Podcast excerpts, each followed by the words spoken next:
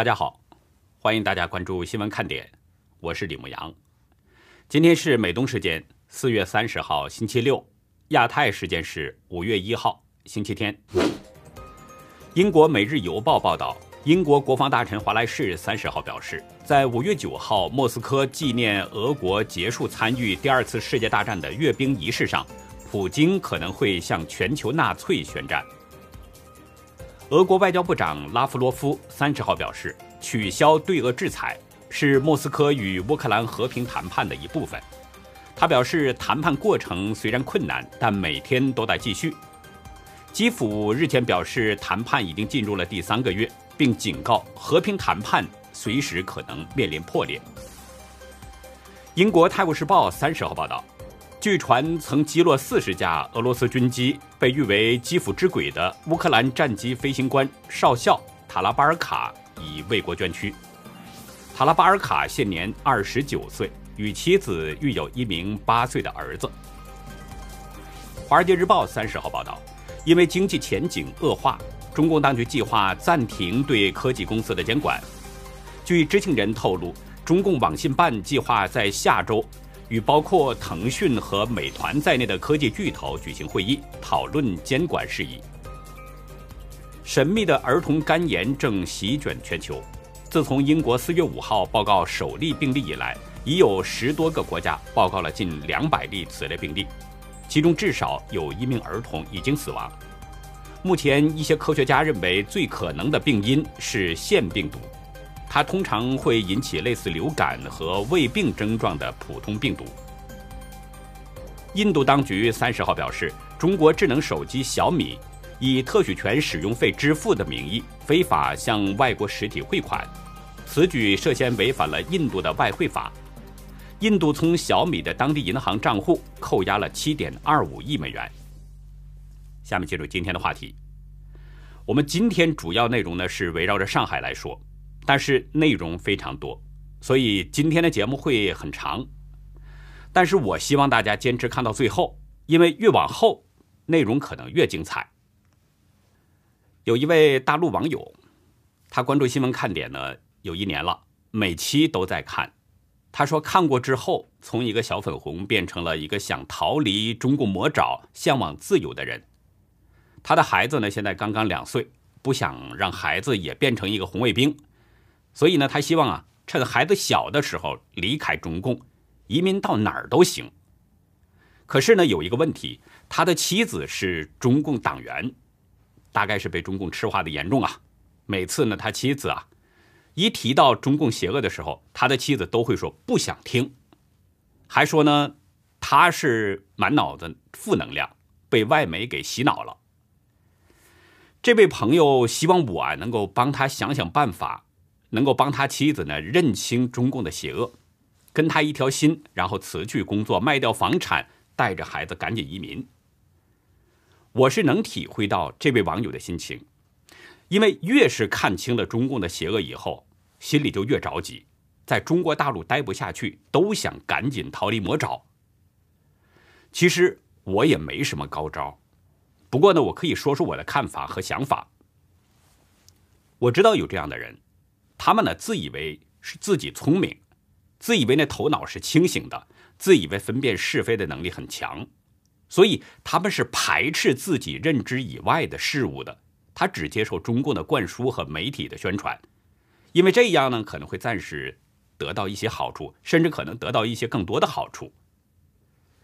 对这种人，只能用摆事实、讲道理的方式跟他和平理性的交流。同时呢，让他多看看、多听听海外的媒体的声音。昨天啊，还看到一位网友在这么说：“说想看国内的消息，得到国外网站去看。”其实网友啊，可以让他的妻子做一些比较，看看是谁说的是自己眼见的事实。其实一个人如果真的是聪明，他够理性的话，他就应该知道这么一个道理，叫“兼听则明”。偏听则暗。买商品我们还要货比三家呢，那为什么不多听听、多看看呢？这种人呢，可能还有一种情况，就是害怕。他害怕接触海外媒体的事情，被中共给发现了，害怕因此呢被中共整治，害怕自己的工作因此受到影响，害怕失去各种利益，也害怕自己的前途受到影响等等。总之就是怕。把这些情况给他指出来，看看他会不会好一些。当然，一定要告诉他，不要在中共的铁拳砸到自己头上的时候再后悔，那个时候后悔也来不及了，晚了。其实现在上海的封城就是非常明显的实例。在封城以前，有几个人会相信上海会封城呢？有几个人会想到中国的经济中心会有那么多人饿死的情况呢？有几个人会想到中共把人给逼上了死路呢？现在您看到的这个网络截图，就是今天早晨网友发给我的邮件当中附带的有这个图片。这位上海的网友写道：“说上海到底怎么了？真的好失望，准备移民了。”这位网友的邮件中告诉我，视频中的内容是真实的，就发生在今天，周浦镇观月路上富雷中学对面小区深雅苑，一对母女在小区湖里投湖自杀，活不下去了。网友表示，他流泪了。还有气的，还有气的，小孩快点！谁会游泳啊？快来救一下来！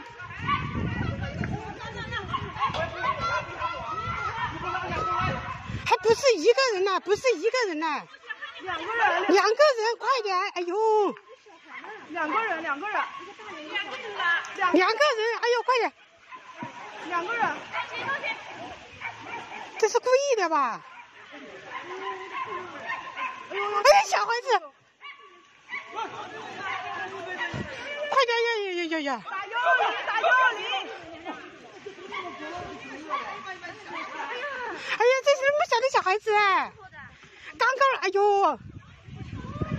幺二零打了吗？他做好，他做好了。点烟了，他做好。点烟了，快点快点快点快点快点！这这个哎呀！这边深雅苑有一个大人和一个小孩落水了，现在刚刚从这个。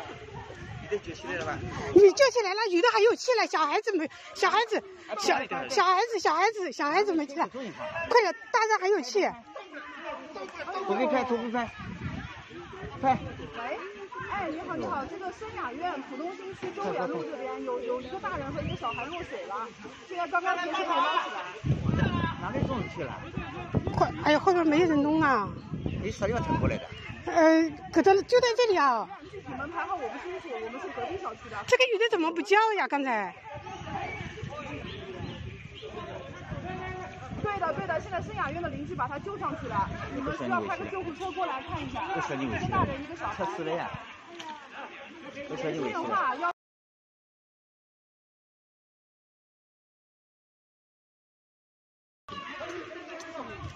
幸好有个船。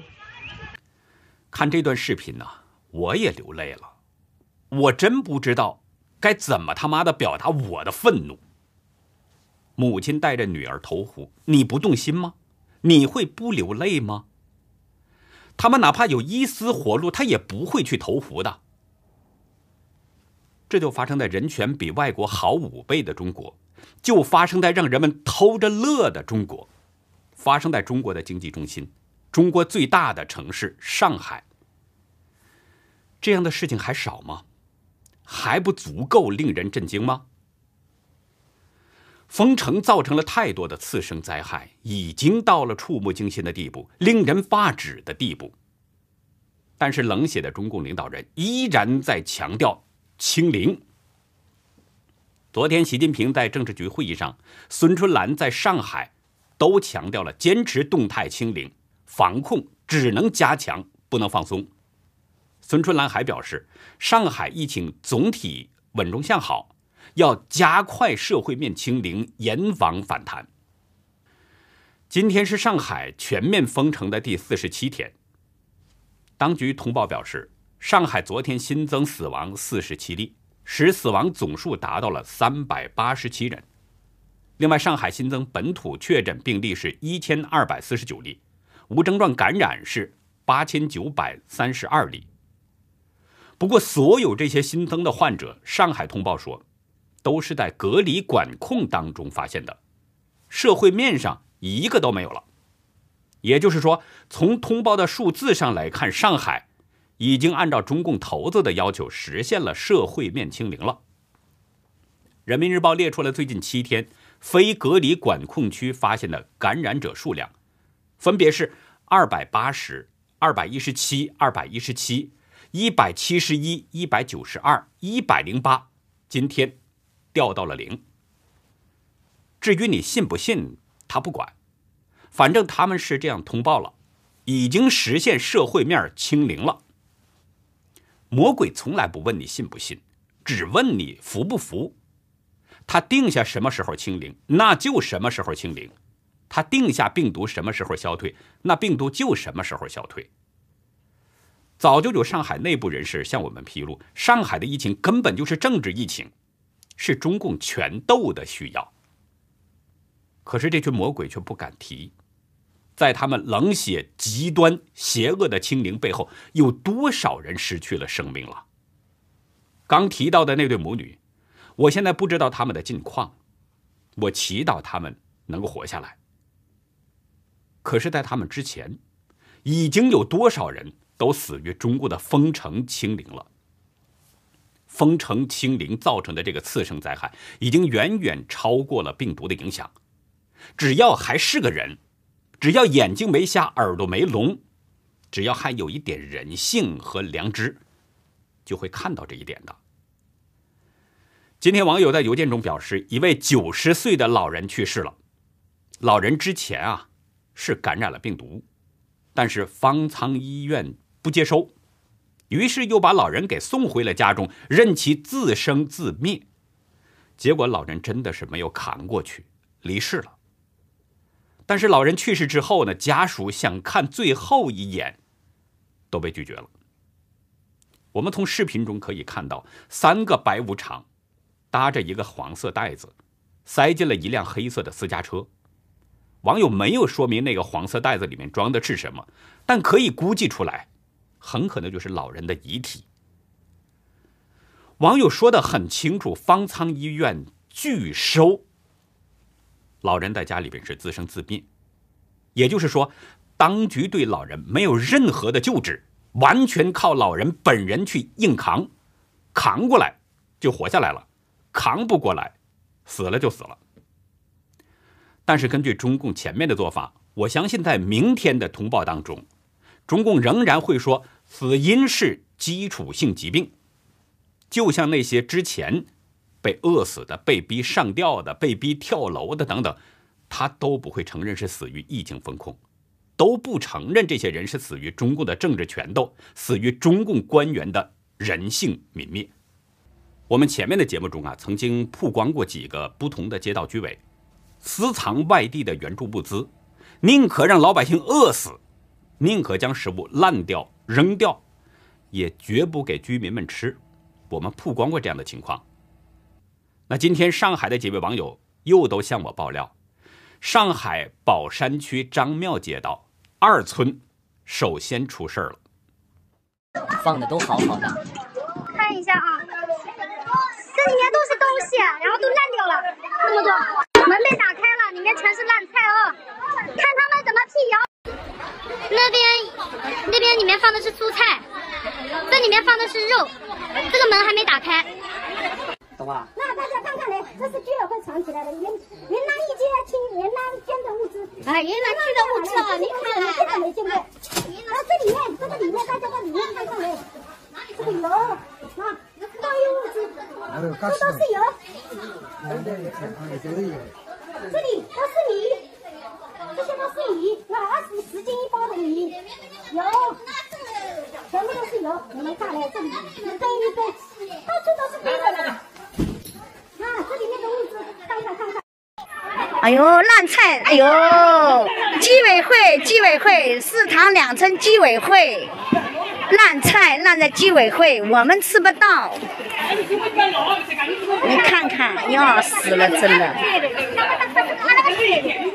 嗯，把我们的菜都烂掉。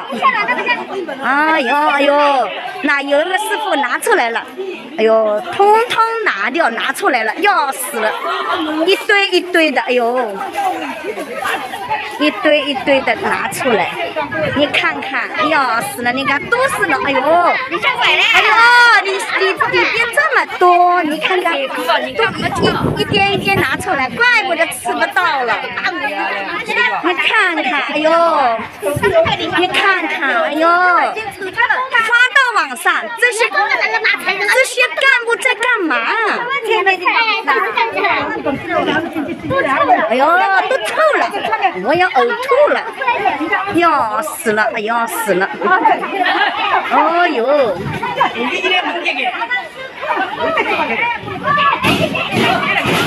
啊！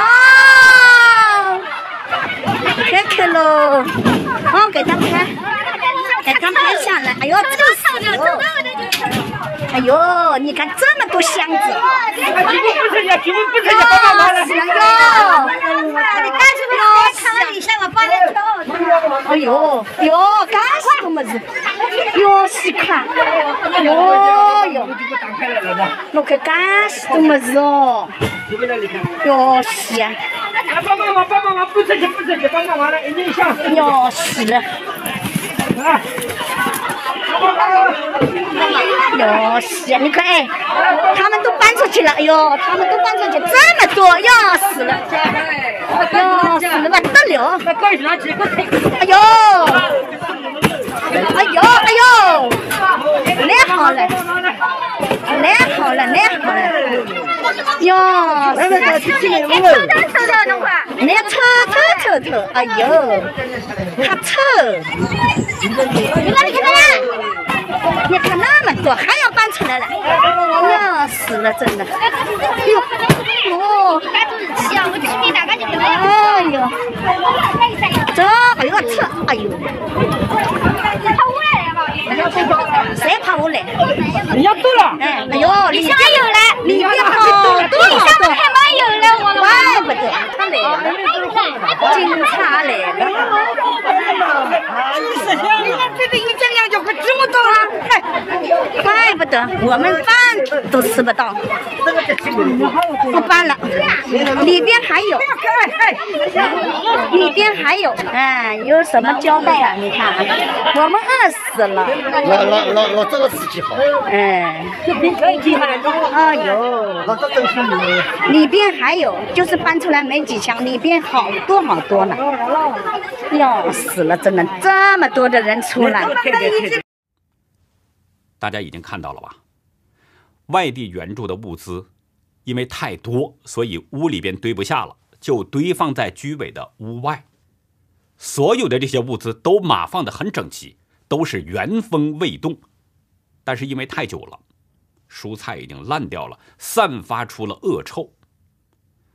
视频中人们讲的呢都是上海话，我是请身边的上海朋友呢帮忙听了一下，说是云南援助的物资，其中还有应该发给老人的肉松也被居委窝藏了起来，物资太多了，连卫生间里边都堆得满满的。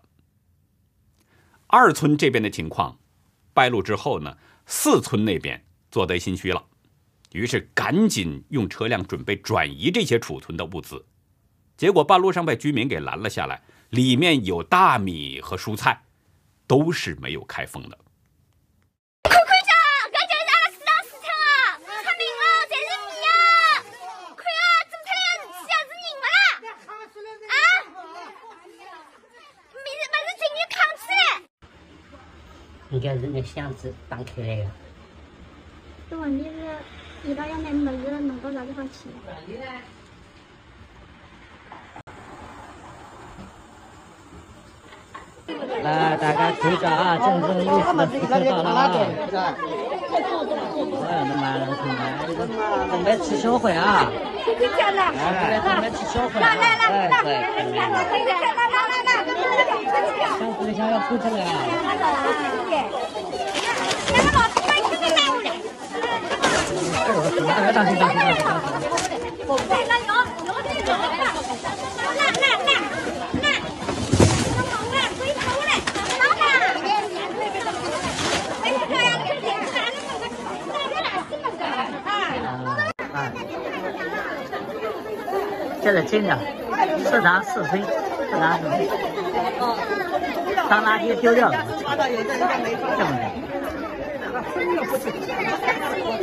不错。哎，你这个你把那你这个把它开个把这水找出来先。他是哪里的？就这个这个出来，这个问出来，这个问出来。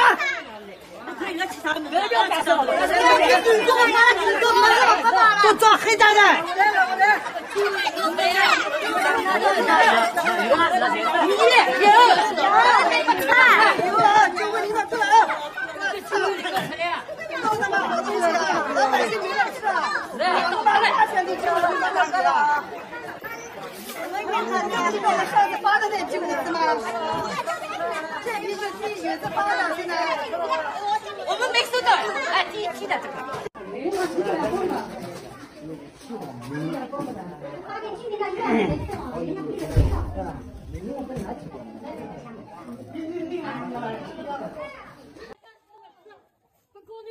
交关嘛吃，大家来跑过来，跑过来。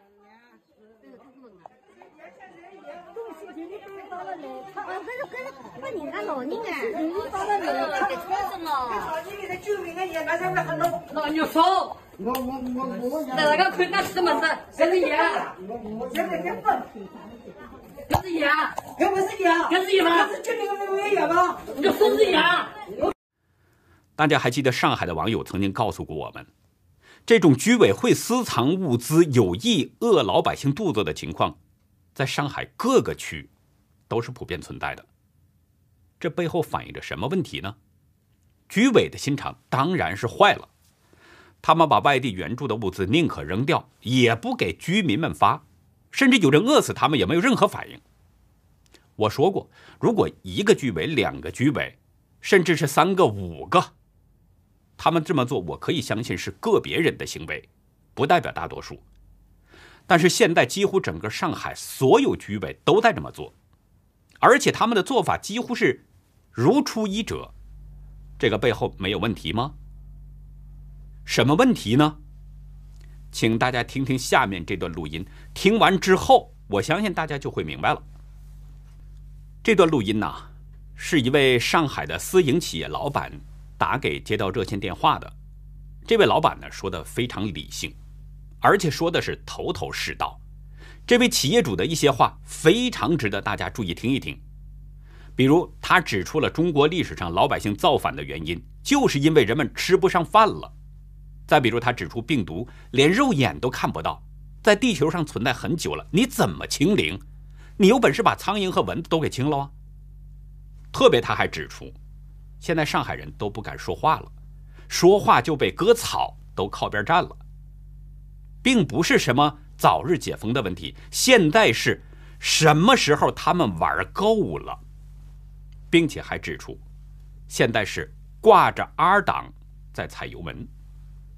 我作为工作人员，只能是物资到了，我们只是发到居委会。所以就是这些物资怎么来？你说我我不清楚是是区里统购的还是怎么样？啊，所以就是如果是没有收到这个，我只能记录下来反馈给，比如说反馈给居委会，反馈给街道的这个情况。对，所以怎么如何来？物资源头我不太源头就是区里面的商务委给到你们的，然后你们这边就负责发放，对吧？嗯，我觉得可能是这样吧。对呀、那谁给你的你肯定知道啊，哪个领导呃哪个领导机构指派发给你们的，这个肯定知道呀。是是哪个机构就是哪个机构，是商务委发的，就是商务委发给你们的，对吧啦？现在这个曹家渡这边是一共发了五批物资吗？我先确定一下。呃，应该是吧。老师这样子情况啊，就是说我们现在的情况呢，就是我们自己可以通过其他的渠道来满足正常的生活的需求。但是呢，静安寺这边的曹家渡渡街道呢，是一个老人比较密集的地方。那么到现在为止，我们只收到了四次物资，其中一次只是发了一点八四跟一个喷壶，这玩意儿不能吃，对吧？那么现在发过的东西基本都是以蔬菜为主，荤菜基本上是没有的。嗯嗯。那我不知道到现在为止，从四月一号到现在已经将近一个月的时间，你们觉得只派发这么四次东西，是能够维持一个家家庭正常的生活吗？对吧？你现在可能有些地方不方便讲，那我们问你的问题，没法正面回答我，我们都可以理解，因为其实你们也很为难，对吧？上海搞成这个样子，不是某一个部门、某一个个体造成的，但是确实让人匪夷所思。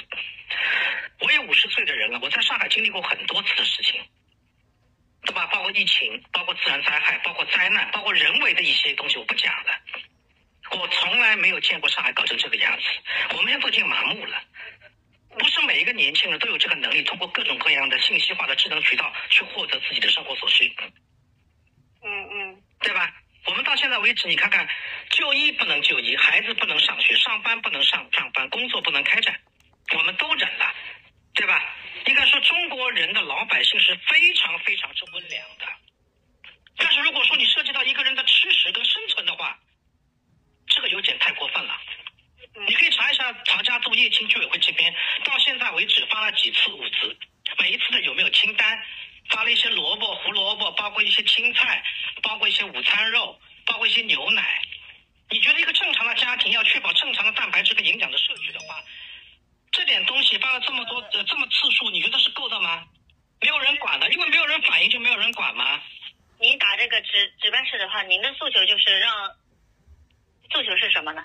因为这个我的诉求很简单，你们有没有关心过这个街道里面这么多的居民，包括有这么多的老人，有这么多需要就医的老人？你们现在的物资跟我们正常的生活能不能形成一个基本的匹配？对对吧？我可以少吃一点，我运动少一点，甚至我一天吃两顿都可以。但是你们这个物资跟我一个正常家庭所需消耗的物资落差实在太大了，老师。嗯嗯，好的，对吧？而且蔬菜这个东西，我们现在不苛求每天吃新鲜的，那你也放不了三天五天呢，得烂了，嗯，对吧？好的，你现在病毒最需要的是什么？是抵抗力。我营养都无法正常摄取的话，我哪来的抵抗力？如果是一个病人呢？我们楼下就是一个病人，无法就医，无法做化疗，无法做化疗的 PICC 正常的护理，造成胳膊发炎。这种事情已经太多，可能你们都已经顾不过来，都已经麻木了。我们自己受当事人，我们也麻木了。但是这事儿不能这么做，遥遥无期，对吧？今天这样说，明天那样说，每天都在变花样的出幺蛾子，遥遥无期，我们看不到希望。如果说你跟我说有一个上限的时间可以解决这个社会问题，没问没问题，我们可以等，我们可以坚持。我就算要把家里的物资做一个合理化的平均分配的话，你也要让我知道我的极限在哪里，我该怎么分配。嗯嗯，对吧？我这个分母在哪里？你告诉我，我要去储，我要去平均分配我的有限物资，那你是要把分母告诉我。我我也，我现在不知道分母在哪里，分母是多少数值，那您让我怎么去合理分配呢？嗯嗯，对吧？我们不要说这是上海，而且上海的市中心都可以管成这个样子的话，那周边的一些郊区、远郊或者大型的社区住宅区的话，你们会把这个活干成什么样啊？嗯嗯你们更顾不过来了，你顾不过来很多理由。如果说我们这样一个体量的小区都顾不过来的话，那比这个更大几倍、几十倍的小区，你们还怎么顾得过来呢？嗯，对吧？你现在不是说我能克服没问题，你现在已经涉及到一个人基本的生存了。中国老百姓很温良的，你看历史上所有的农民起义，哪一个不是跟脚骨有关系的？你不让人吃饭，人得饿死才会造反呢、对不对？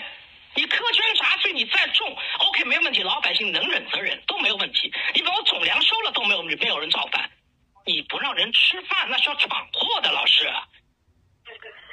嗯，老师，我告诉你，这个情况其实我们街道也知道，大家都知道。这个你说的之前的就医问题，这个都是连接到主要领导都没辙没辙。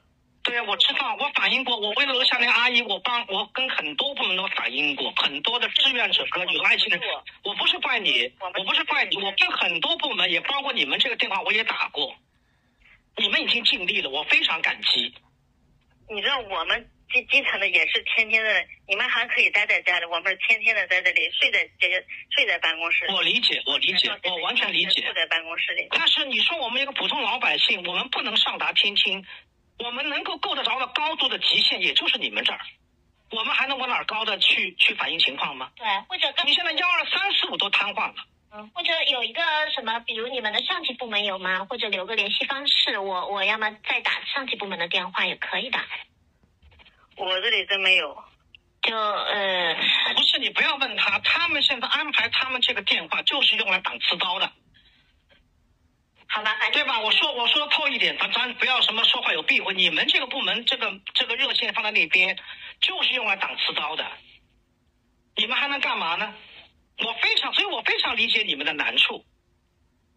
嗯嗯，谢谢。但是你让我们老百姓涉及到生存的威胁的时候，我们上哪去诉求呢？对吧？话说的多了，还有警告你、拉黑你、管控你，有意思吗？干嘛要这个样子呢？中国老百姓还不够温良吗？你还要找什么样的温良的老百姓来统治他们？这绝对是特别有感觉的呀！你欺负一老实人有意思吗？是吧？反正就是，嗯、老师你你到现在为止只发了五次五次，其中一次发的是八次，你让我喝吗？你让我自尽吗？还有四次你自己有据可查，你去查一下，到夜信居委会去查一下，你们发的是什么？最体面的一次就是牛奶跟午餐肉，接下来全是蔬菜，哦，还发过一次鸡蛋，也不让我们出去买，买都是高价的，对吧？高价不是家家都能承受得起的，有些人家家庭收入很低的，你五倍六倍这样的费用去收取人家的物资的费用，没办法的。你撑个一个礼拜是可以，天天如此，谁扛得住啊？搁我们家，我们家也扛不住啊，对吧？你把店都关了，然后逼着你们去买那些所谓的保供物资，然后把屎盆子扣在那些个快递小哥身上，说他们在传播阳性的病毒。这些小哥如果没有你们的授权，他们有权在街上跑吗？你告诉我，对吧？实在没有地方找，找一个顶雷的了，挂在跑那个快递小哥身上，人家得罪谁了呀？我们要是不是这些快递小哥的话，我们是不是情况更惨？你没有一点感恩的心，你还把屎盆子往脑袋上扣，这些小哥不做核酸的吗？路上那么多警察不管的吗？他们能够肆意在这个疫情阶段在上海的满大街到处跑的吗？他们有阳性，你哄谁呢？我那天大阿姨去到金中心，也就是三分钟的车程，我来回两次被警察查，要查通行证。如果你这样防的话，你会防不住吗？会由着一个有阳性可能的病患的快递在街上满地跑吗？你何必这样呢？到处找由头，到处找一个顶雷的。你为什么封闭到现在为止，你所有阳性还不断不断在冒出来？你告诉我，这是不是很奇怪呀、我也很奇怪，说实不能低估一个人的智商到这种地步，令人发指了都。今天冒一个阳性，明天冒一个阳性，你就是没完没了的这样搞下去。问你，问谁都不知道什么时候能解封。希望早日解封，我早日回家，你可以早日。不是早日解封，我跟你说，不是早日解封的问题，是什么时候你们玩够了，对吧？你病毒怎么解封？你告诉怎么清零？你告诉我，你有本事把苍蝇蚊子先给我清了呀！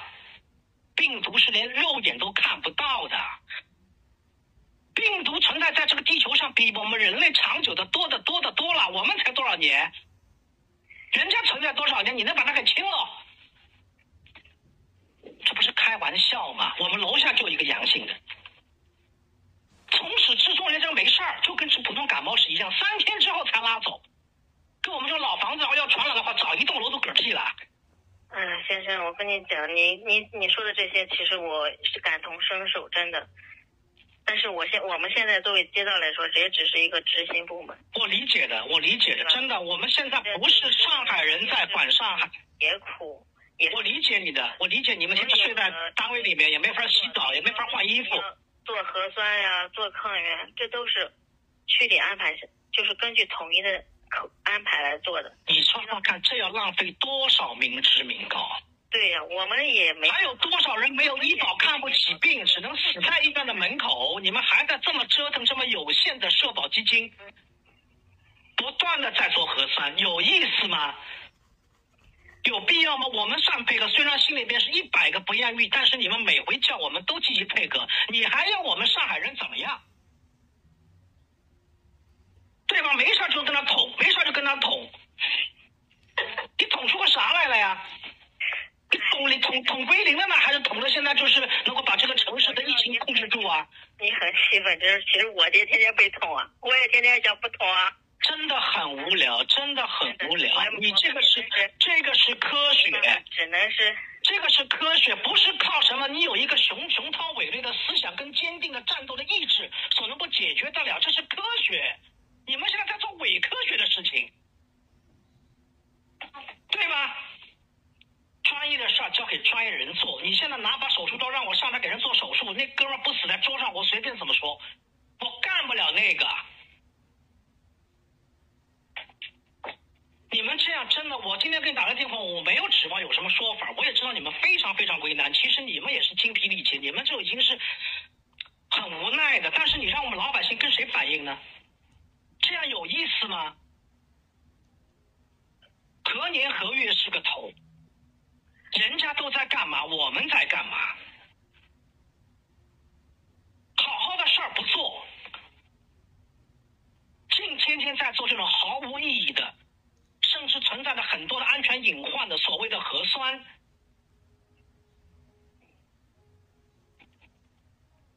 上海攒了这么点资本不容易啊！你要毁了它太容易了。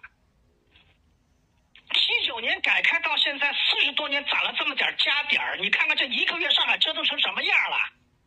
你还再要来一个月吗？你建设一座城市很不容易的，它的秩序、它的良俗、它的良善、它的文明、它的经济、它的秩序很不容易，几代人呢？你要毁了它，我跟你说，你不出半年就毁了。人家全世界都在往前跑，积极的在恢复生产、恢复民生、恢复商业。我们不是停步不前，我们在反向行驶，我们挂着阿党在踩油门。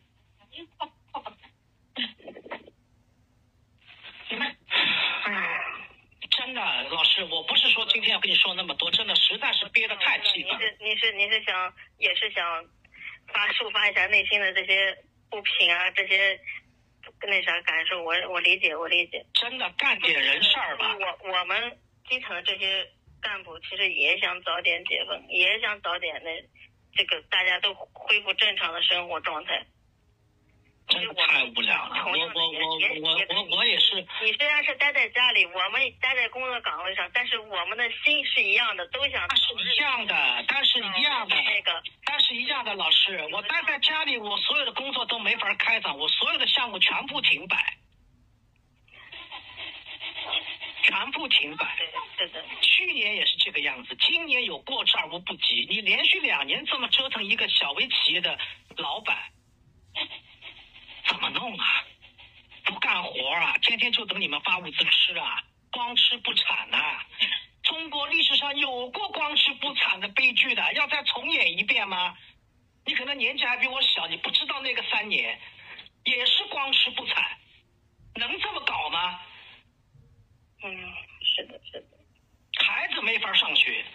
初三、高三的孩子没有办法正常的上学。我同事的女儿上的是国际学校，人家国外要考试啊！你要这样的孩子上网课，怎么去参加国际考试啊？一年学费就十二万呢，人家来管你风控啊！不能这么搞的，老师，你们真的，我知道现在上海人都不敢说话了，上海人都靠边站了，上海人说话就给你割草，上海人说话就给你墙边站。听听民声嘛！我现在外面在敲锅呢，你听到吗？我们值班室有听到一个一点一点点声音。太荒唐了！这个是二十一世纪的上海啊，不是特要脸吗？你这样的上海搁在国际上，你是长脸吗？还是扯脸皮子呀？让人笑掉大牙，你知道吗？你是抗议吗？我们更往下就不往下说了，好吧？大家都明白，这是抗议吗？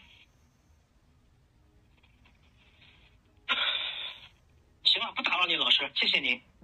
这段录音很长啊，十几分钟，但是我们听起来却不觉得长，甚至还有点意犹未尽。我相信大家都听出来了，这位私企老板的话，明着是在对街道的工作人员说，实际上呢？他是在讲给这个工作人员背后的那些高层官员在听，讲给上海市委听，讲给北京领导人听，或者直接说，他很多的话都是在对着习近平在说，呼吁北京领导人干点人事儿，不要太无聊，不要让人笑掉大牙。大家听是不是这个意思？我觉得这位企业主的这番话呢，有理有利，这对北京领导人来说啊，应该也算得上是一份逆耳的忠言。那好，以上就是今天节目的内容了。